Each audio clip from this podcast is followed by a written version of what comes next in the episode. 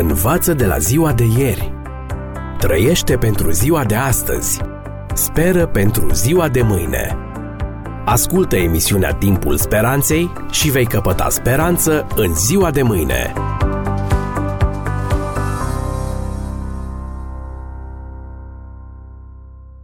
Stimați prieteni, în următoarele clipe vă invit să analizăm o nouă dilemă creștină. Era permis dansul în închinarea credincioșilor din Vechiul Testament sau nu? Iată ce spune Psalmul 149 și Psalmul 150. Să laude numele lui cu jocuri, să laude cu toba și cu harpa. Sau lăudați-l cu timpane și cu jocuri, lăudați-l cântând cu instrumente, cu coarde și cu cavalul. Ultimii doi psalmi ai cărții de laude a poporului Israel dau naștere la o dilemă în legătură cu unele forme de închinare. Este permis dansul în închinare? Au ce căuta în închinare adevărată unele instrumente muzicale, de exemplu tobele. Îndemnul psalmistului este fără echivoc în această privință. Iată ce spune el în textele 3 și 4. Să laude numele tău cu jocuri, să-l laude cu toba și harpa, căci Domnul are plăcere de poporul său și slăvește pe cei nenorociți, mântuindu-i. Ne place sau nu acest lucru, trebuie să recunoaștem că în poporul Israel, mai ales în perioada de tinerețe a sa, dansul era folosit în închinare ca o exprimare fizică a bucuriei înaintea lui Dumnezeu. De asemenea, alături de dans, în laudele adresate lui Dumnezeu prin cântare, erau folosite și unele instrumente muzicale, care astăzi cu greu ar fi acceptate în biserică. Tobele și tamburinele. În traducerea lui Dumitru Cornilescu, în loc de tamburine apar timpanele, deși este o deosebire majoră între timpane și tamburine. Exemple în acest sens sunt numeroase. Astfel, Laban îi reproșează ginerului său Iacov în Vechiul Testament că dacă nu ar fi plecat pe ascuns, l-ar fi lăsat să plece în mijlocul cântecelor în sune de timpane, adică tamburine, și alăută. Geneza 31 cu 27.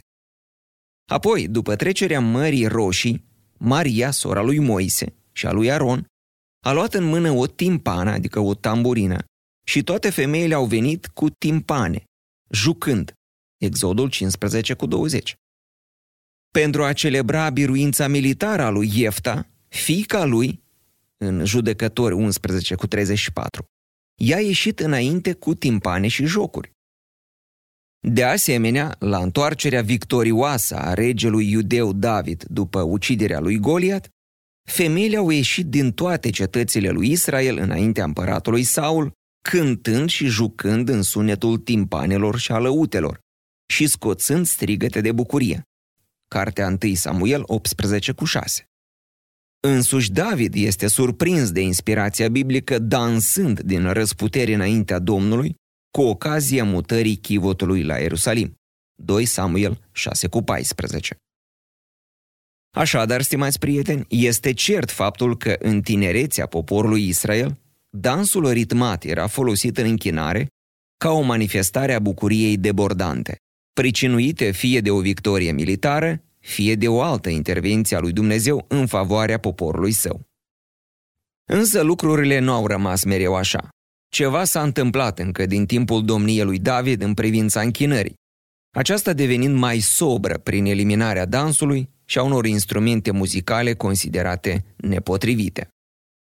După manifestarea disprețului lui Mical, soția lui David, după ce îl văzuse pe acesta jucând înaintea slujnicilor lui ca un om fără nimic, așa cum s-a exprimat ea, în 2 Samuel 6 cu 20, regele David nu a mai fost văzut niciodată dansând în public și nici să autorizeze o asemenea formă de închinare.